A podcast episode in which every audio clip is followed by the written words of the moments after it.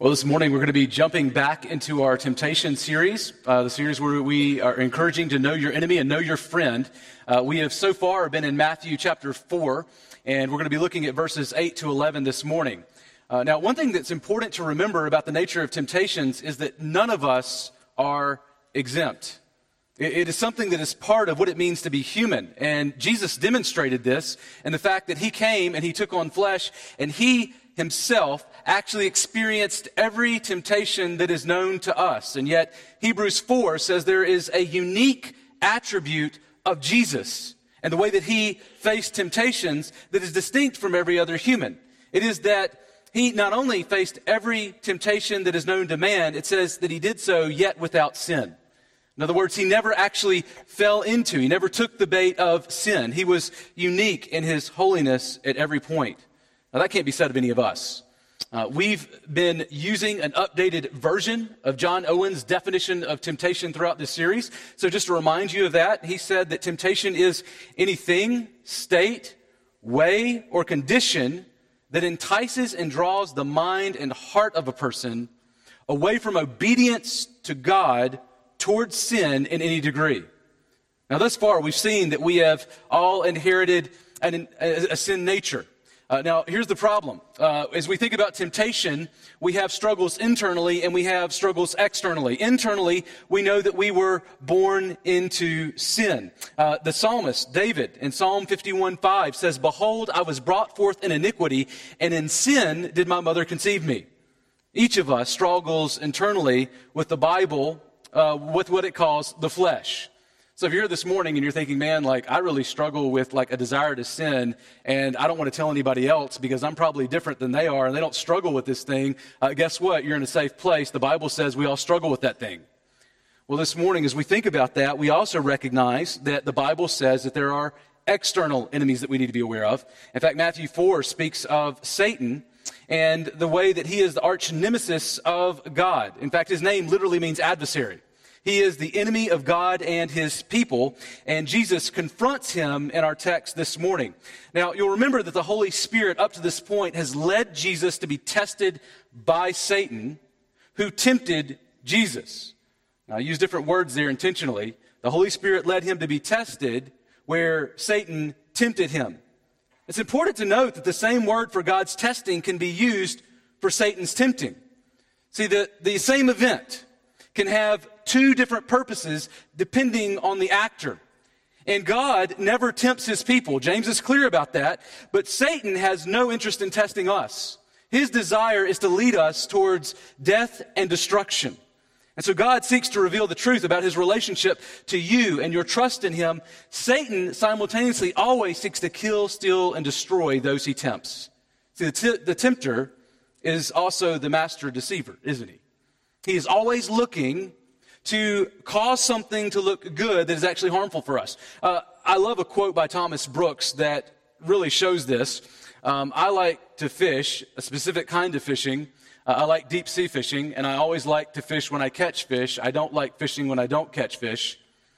But this is what Tom Brooks says. Thomas Brooks says this. He was a Puritan writer.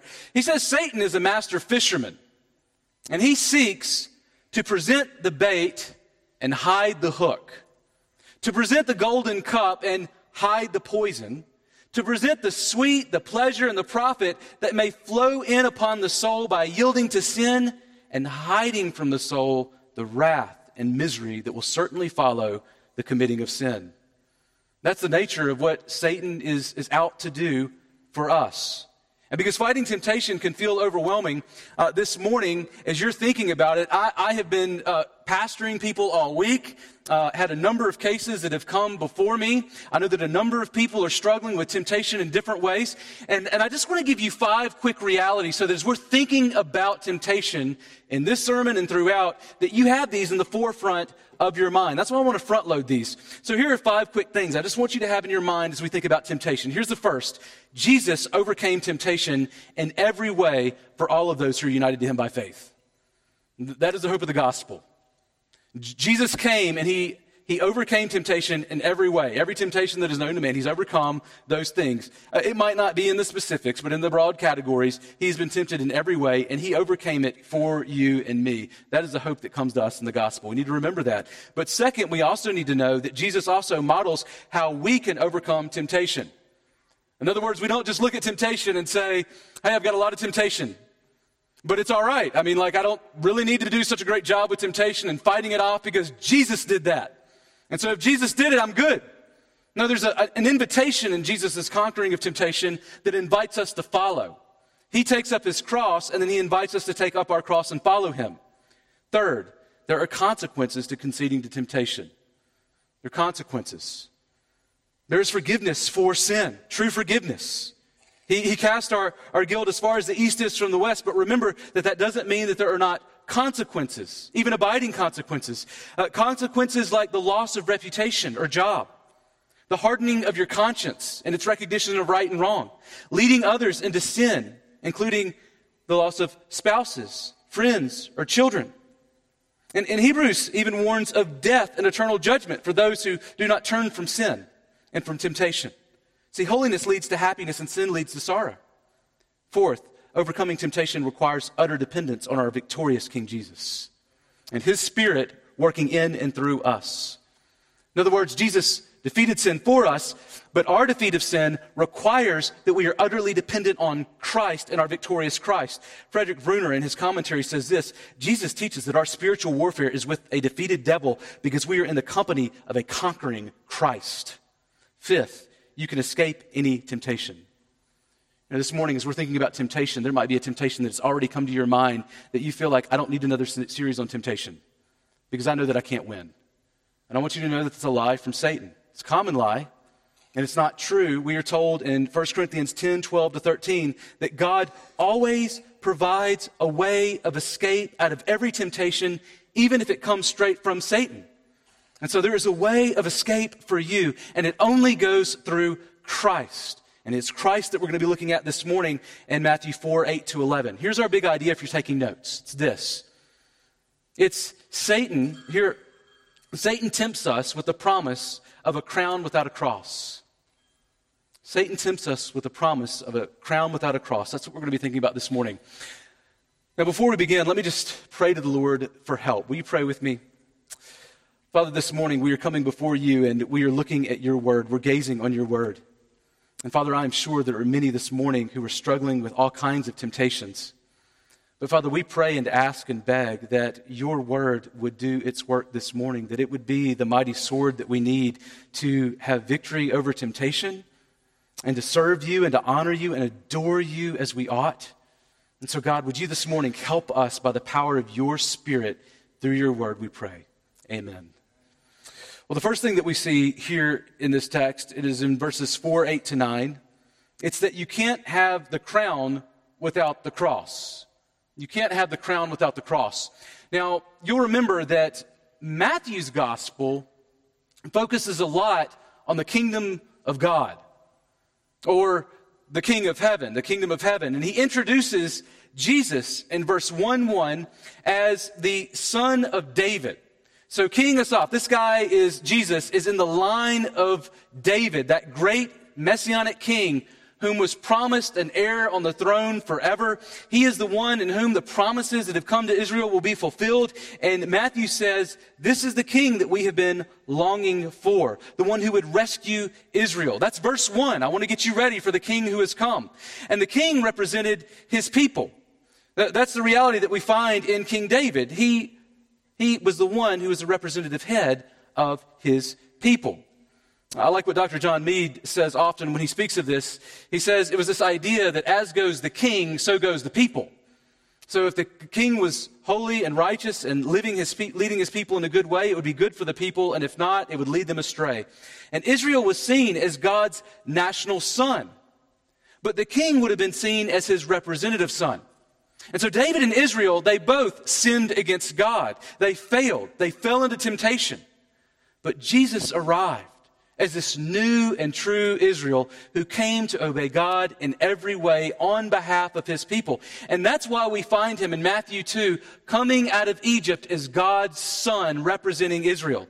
And God the Father publicly announces Jesus as his beloved Son with whom he is well pleased in Matthew 3. God has not been well pleased with anybody for about 400 years in the Old Testament. The Old Testament talks about all the ways that God's people have failed him. And all of a sudden, Jesus shows up and he says, This is my beloved Son with whom I am well pleased. Now, that's a mountaintop spiritual experience for Jesus when the heavens open and the Spirit descends and you're announced as someone that God the Father is pleased with. Well, it's after that that he fasts for 40 days. And then the Spirit, as he's hungry and tired, he is led into the great temptation against Satan, where he will be tested by God and tempted by Satan. See, Jesus will be obedient where Israel failed when confronted by temptation in the wilderness where Jesus would meet Satan. He is reliving the history of Israel, and he is obedient where they are not, so that he might bring salvation about for a people. It's fascinating that Jesus is led up to the wilderness to be tempted by Satan in verse 1. Fascinating, up to the wilderness. And then we're told in verse 5, Malachi showed how he's led up to the top of the temple in Jerusalem, where he was tempted yet again. Well, here he is as high as he's been yet, on a very high mountain. And note how high it is, so high that he can see the kingdoms of the nations. And here he is at this high point where the golden bait is laid for him by Satan in verses 8 to 9. And look what it says. This is what it says. Again, again, the devil took him, being Jesus, to a very high mountain and showed him all the kingdoms of the world and their glory. And he said to him, all these I will give to you if you will fall down and worship me. Now, not even Mount Everest provides a clear vantage point for all the kingdoms of the world. So it seems that this is a, a visionary point that, that Satan has given him where he has said, All of the kingdoms of the earth can be yours. But what is the devil really offering Jesus here? Have you, have you thought about that? He's, he's right here offering him the crown of all the kingdoms of the world with their collective glories. He's saying, Jesus, you can be the King of Kings. Now, you might think, as you think about this, I'm just curious. Is this a legit offer? I mean, you remember that elsewhere in the New Testament, the devil is called the prince of this world and the ruler of this age. So, so it could be that the devil really can offer the kingdoms of the world to Jesus in some sense. And I believe this might be a bona fide offer where he would have the kingdoms uh, of this world. See, the devil will give God's anointed the nations that rage if he will obey his simple request. But what does Jesus really get out of this?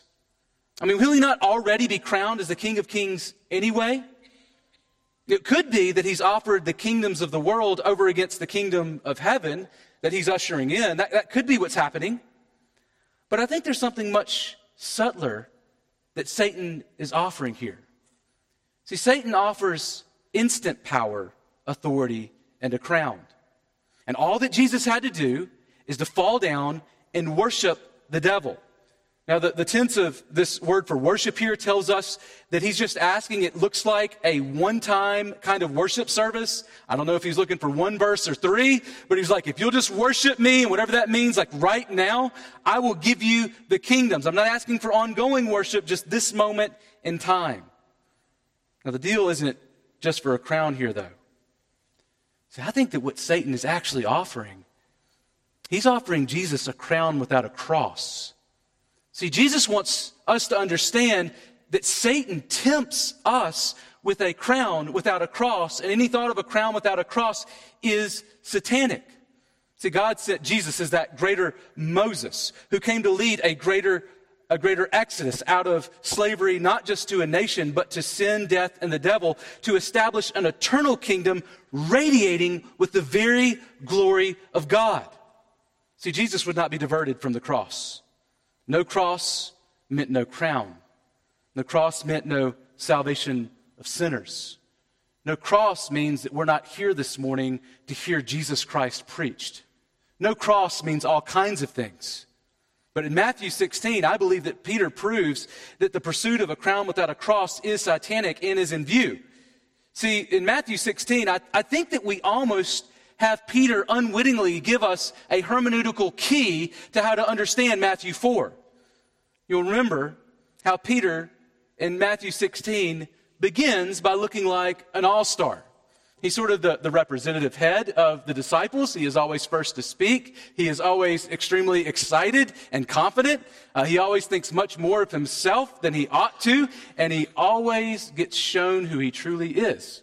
Uh, he reminds me a lot of myself. And so, Matthew here, as I think, using Peter, he, he uses Peter later to help us understand what it is that Satan is tempting Jesus with.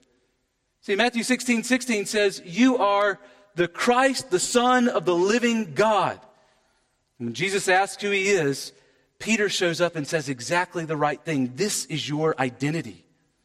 Now, Jesus proceeds to say, You are Peter, and on this rock I will build my church, and the gates of hell shall not prevail against it. I will give you the, the keys of the kingdom of heaven. And whatever you bind on earth shall be bound in heaven. And whatever you loose on earth shall be loosed in heaven. Speaking of this testimony, that's a pretty high mark. That is a, a sort of uh, mountain sort of experience, a mountaintop experience with God when Jesus looks at you and says, attaboy, right? I'm going to build my church, my kingdom on you and your testimony, and I'm giving you the keys to it. That's a lot of confidence, a lot of trust, a lot of uh, encouragement of Peter. But just four verses later, Peter rebukes Jesus for saying that he must suffer, be killed, and raised from the dead. Peter says, Jesus, I'll never have it. Why do you keep speaking this way? Stop speaking that way. You know, it's always bad to rebuke Jesus. Just side note. And in verse 23, Jesus turned and said to Peter, Get thee behind me, Satan. You are a hindrance to me for you are not setting your mind on the things of God, but the things of man. Now, that might sound harsh and cruel for Jesus to call Peter Satan. Why did he do that? Here's the more important question In what way is Peter like Satan here? I mean, doesn't Peter sound so much like Satan in Matthew 4, though? Offering Jesus a crown without a cross. You can rule, but you don't need to die. And Jesus says that that's satanic and it's a satanic temptation that you can think that you can inherit the kingdom of God without going through the cross of Christ. Don't forget what Jesus goes on to say in Matthew 16, 26. Right after this, he says, For what will it profit a man if he gains the whole world and forfeits his soul?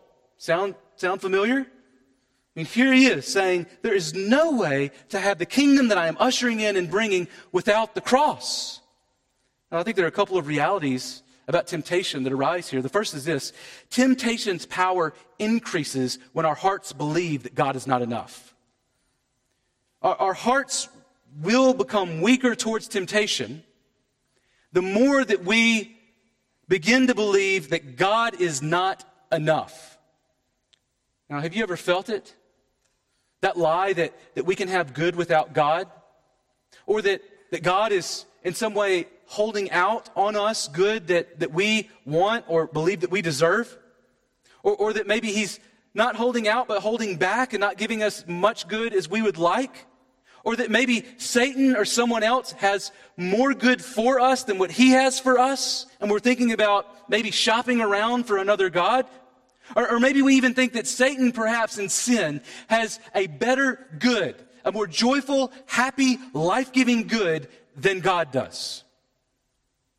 The lies that we believe, like grasping true happiness without holiness, drags us towards sin. Uh, in his commentary, John Calvin writes, Though we are convinced that all our support and aid and comfort depend on the blessing of God, yet our senses allure and draw us away to seek assistance from Satan as if God alone were not enough. Do you feel that this morning? That in your soul, you are tempted and struggling, and, and the real question at the heart of it all is whether or not God, who says he is God and who says who he is, you're questioning whether or not he really is enough. God is enough. And don't miss this. Satan comes. He comes when we are vulnerable with this argument. He comes with temptation, inviting us to believe that God is not enough. Uh, this is uh, funny. I'm I'm a great illustration constantly. Uh, my son, John, was misbehaving. And I said, John, did you have gluten today? Because sometimes, you know, gluten can make you act funny. And uh, J- John is just like super wise. And he just looks at me and he says, Dad, why do you always blame it on the gluten? I mean, you are a pastor. That's right, you're grounded. Uh, we got all kinds of discipline coming. You're a sinner. Like, let's go talk about the Bible. Like, but, but he, was, he was right in one sense that gluten doesn't cause the sin. But, but let me say this there are all kinds of things that make us vulnerable to sin. They, they, are, they create the occasion of sin, even though they aren't the cause of it. And are we, are we aware of the, the ways that we become vulnerable to the voice of Satan that says, Is God enough? There are times when we're weaker. there are times that we are hungry, tired, grief stricken, anxious, lonely, angry, drunk, sick, hurting, depressed, comfortable, and the list goes on. And, and they are not the cause of the sin. They might even be sin, they might not be sin. But they create an environment where we are more vulnerable to asking whether or not God is enough. When we are hungry, we ask, is God really good enough and able to provide for my needs? When we find ourselves in debt, we are wondering whether or not God really can provide for us shelter over our heads. When we are lonely, we're wondering whether or not fellowship with the triune God and the local church that He has given us is enough to make us feel the fellowship that we long for. See, that's when we start looking elsewhere for what only God can provide.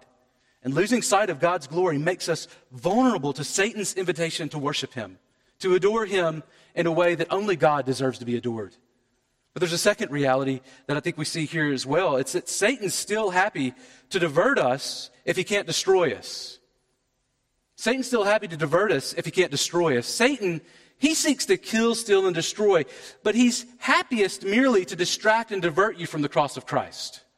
See, Satan is happy for your church, our church, to be as big as we like as long as we don't preach the cross. He's happy for our, our children to obey us, to get good grades, to make the varsity team, so long as they don't sense a need to deal with Christ on a cross. Satan's happy for our churches to boast of our good works and to have successful mission trips apart from utter dependence on Jesus Christ on the cross. You can build as many water wells as you like, but don't point people to the fount of every blessing that pours from the cross. He's happy to pray for us to pray to Him, asking for health and wealth, so long as we don't pray tear drenched prayers over our sins and the sins of those around us before the God who sent His Son to die at the cross, that we might come boldly before Him to the throne of grace from which the only place floods grace from the cross. He's happy for that. Erik Raymond, I love what he says. He says, We are not ignorant of his schemes, the schemes of the devil. If Satan can't destroy you, he is simply content to distract you from the cross. Don't be distracted from the cross. Don't be distracted from the grace that you need, the mercy that flows from the cross. But catch what Jesus' response is. Second, Jesus uses the scriptures to fight temptation a third time. This is the third time that he's using scriptures to fight temptation verses 10 to 11. Now, you'll remember that, that Satan has tempted Jesus. He's tempting him three times in Matthew 4. Uh, Jesus could have called down a legion of angels to defend him, but instead, Jesus models for you and me a defense against temptation that is accessible to all of us. Aren't you glad that he did that? I mean, imagine that Matthew 4 is he calls down a legion of angels and then he goes out on mission because he's good. Well, then we face temptation and we're like, angels, angels. This is not working well. But instead, what he gives us is something that we all have access to, which is the very word of God. And so here, Jesus models a defense against temptation that is accessible to all of us. In verses 4, 6, and here in verse 10, Jesus draws the sword of the Spirit to fight each of these temptations. And every time he looks to Deuteronomy 6 to 8. All of these verses are coming from Deuteronomy 6 to 8, same section in Deuteronomy. Now, you'll remember that Moses preaches to the generation of Israelites that he led out of Egypt and into the wilderness. And it was there in the wilderness that a whole generation of God's people had to die out before their children could move in and take the promised land because they fell to temptation and they did not obey God. Even Moses, the great prophet, actually got frustrated and angry at the people, and rather than obeying God, struck a rock so that water would come out, and it did. It came out and it fed the people water, it gave them the drink, it satiated their thirst, and yet, because of that, Moses himself was not allowed to go into the promised land. See, in Matthew 4, Jesus is pictured as that greater Moses who would not strike the rock out of anger to provide the people with water, but instead he would be the rock who would be struck at the cross that his people might drink of living water of eternal life for all those who would put their faith in him. So here he's quoting Deuteronomy 6:13 in verse 10. Now just take a look and, and see what it says. In verses 10 to 11 he says this. Then Jesus said to him, Begone, Satan, for it is written, You shall worship the Lord your God, and him only shall you serve. And then the devil left him, and behold, angels came and were ministering to him. Now, there are a few realities that strike me here. First is this don't miss this. Jesus uses the Old Testament. He uses the Old Testament to defeat Satan in the wilderness at his weakest point. Now, I don't know what you're grabbing for in the middle of the night when um, you know you hear like some kind of weird noise in the house. I don't know what it is that you're feeling safest with. Um, you know, I I one time I, I usually have a club that I keep around just in case. Uh, woke up one time and I was delirious. I'm not good at waking up in the middle of the night. I'm really bad at it. And uh, couldn't find the club, and so all I had was a lamp. So I grabbed the lamp, and then I went and I started running off, and I forgot to unplug it. And so I'm running, I'm like, and it kind of pulled me back, and then I'm like, had to go unplug it, and then, you know, went out with this lamp, and it, it was kind of a funky looking lamp. It wasn't like a real, like, safe looking lamp, and that's what I grabbed. And I just felt like, I don't, I mean, like, what am I doing? Like, nobody's safe here.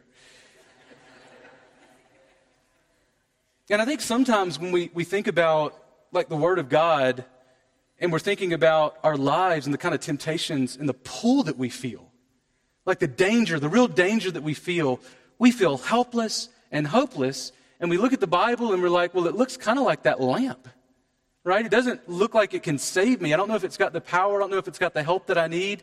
I, I don't know if this really is going to work for me in the way that it worked for Jesus and others. But here, Jesus, I believe, is giving us a model of what he is calling all of us to look to his very word for safety. And he's looking to the Old Testament.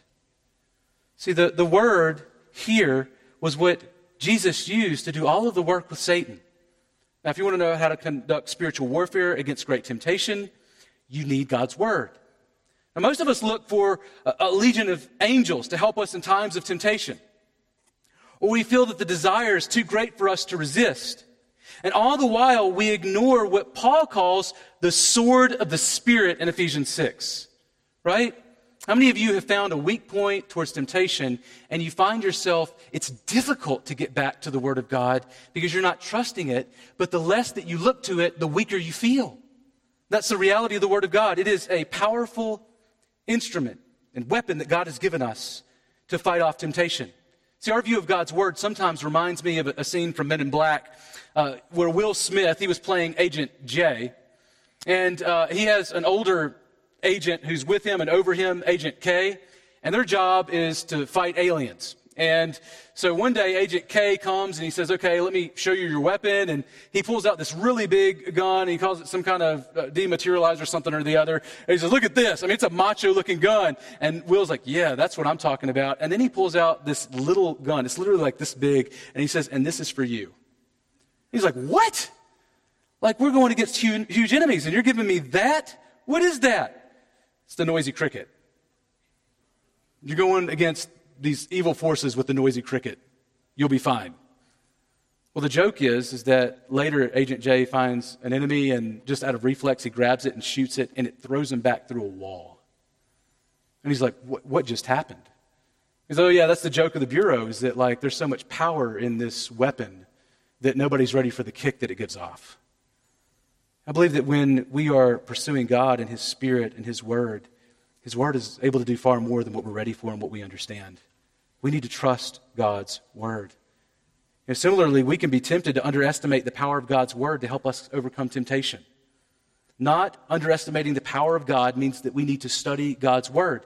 Take advantage of God's Word being taught, as it is here in all kinds of contexts, and speak Scripture into the lives of others.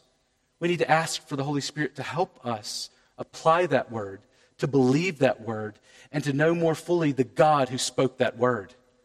But not only that, notice, second, in these verses, that worshiping God alone protects against temptation.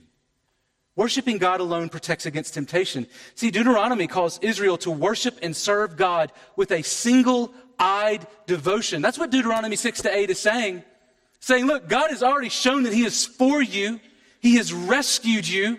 What you're called to do is to worship Him alone, love Him, fear Him, trust Him, and He will bless you.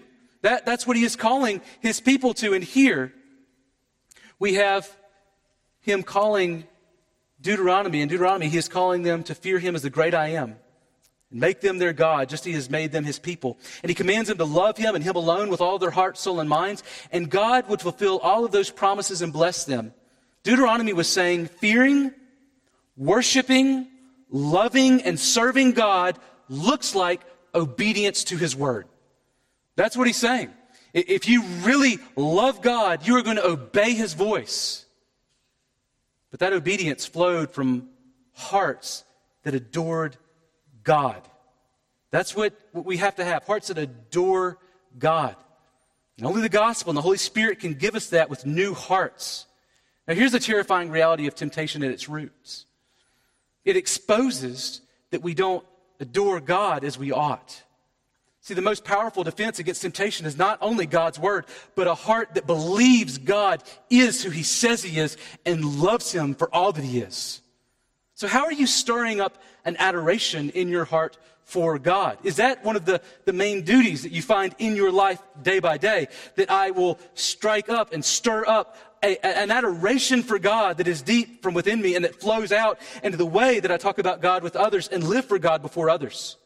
See, God is sovereign good, beautiful, wise, all powerful, all knowing, always present, completely just, ever faithful, inexhaustibly righteous, and altogether happy. He is the one who created us and redeems us. That is the God that we have been called to serve. And when God becomes great, we become small and we see our desires in their proper respect. See, when temptations become large, I believe it is because God has become small in our hearts and in our eyes.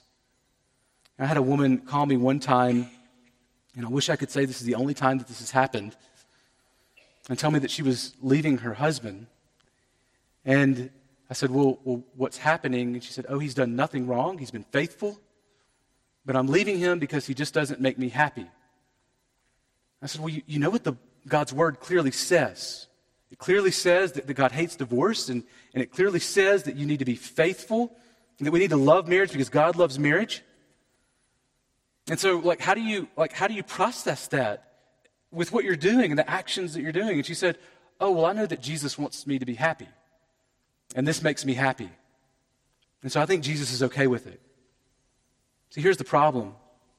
Jesus himself said, I will worship and serve God alone.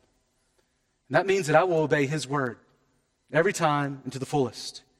And in his humanity, Jesus said, Not my will, but yours be done, Father. So if, if we really love God, I, I, believe as we're looking at temptation, we need to know that the truth is that we need to make sure that we are adoring God and His Word and His desires above our own, such that they make our desires look small in comparison to the pleasure of God. And hopefully that as we do that, that we will be swept up into the pleasures of God so that we are pleased by God and the things that please Him. And if God really is who He says He is, how much greater is His joy than mine? And how much more do I want to experience His joy than my little joys that are broken and fallen? But the rest of Matthew shows us that Jesus isn't just a man, doesn't it? In fact, if you read through Matthew, what you'll find is, is that Jesus, third, is worthy of worship. Jesus is worthy of worship.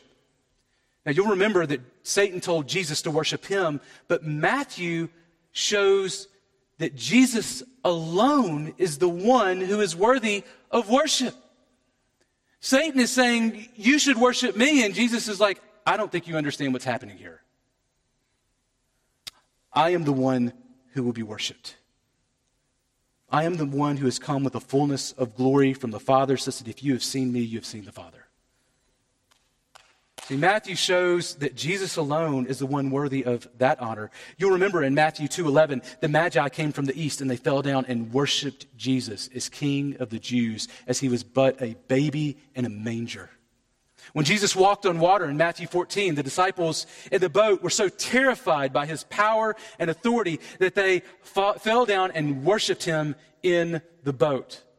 Then in Matthew 28, after Jesus died on the cross for our sins, he was raised from the dead. And as the women saw him, they came running and saw him, they fell down and worshiped him. And when the disciples saw the resurrected Jesus later in Matthew 28, they too worshiped him. Jesus just said, You only worship God. That's what he told Satan. And yet here he is receiving worship. So when Jesus receives worship from others, he's affirming that he indeed is very God. Now don't miss this. Worshiping Christ as the king of your life and adoring Him as the very image and glory of the Father is the great defense against temptation. Love Jesus more and you will hate sin more. Love Jesus more and you will hate sin more. Love Jesus more and you will love to obey Him more. Only in Him do you receive the Holy Spirit who seals and protects us for the great day when He will return for us. See, John's, John Stott's invitation I believe is, is a beautiful reminder of how we need to stick close to the cross if we want to have hearts that are aflame for Him and adoring Him and giving Him the praise that is due His name. John Stott says this The cross is a blazing fire in which the flame of our love is kindled, but we have to get near enough for its sparks to fall on us. Are you spending a lot of time near the cross and near Christ and the scriptures so that those sparks are hitting you day by day so that your heart is aflame for God? Maybe the reason that your heart is cold this morning is that you haven't gotten close enough to the fire. And the fire, we find it in God's very word and with his people. So let's pray today that God would bring us close close to His Word, and that He would cause us as a people to be aflame for Him, and that our church, Trinity Bible Church, would be a group of people that are aflame for the cross of Christ, and that in that we become a bonfire to the glory of God here in Phoenix. Let's pray that together. We pray with me?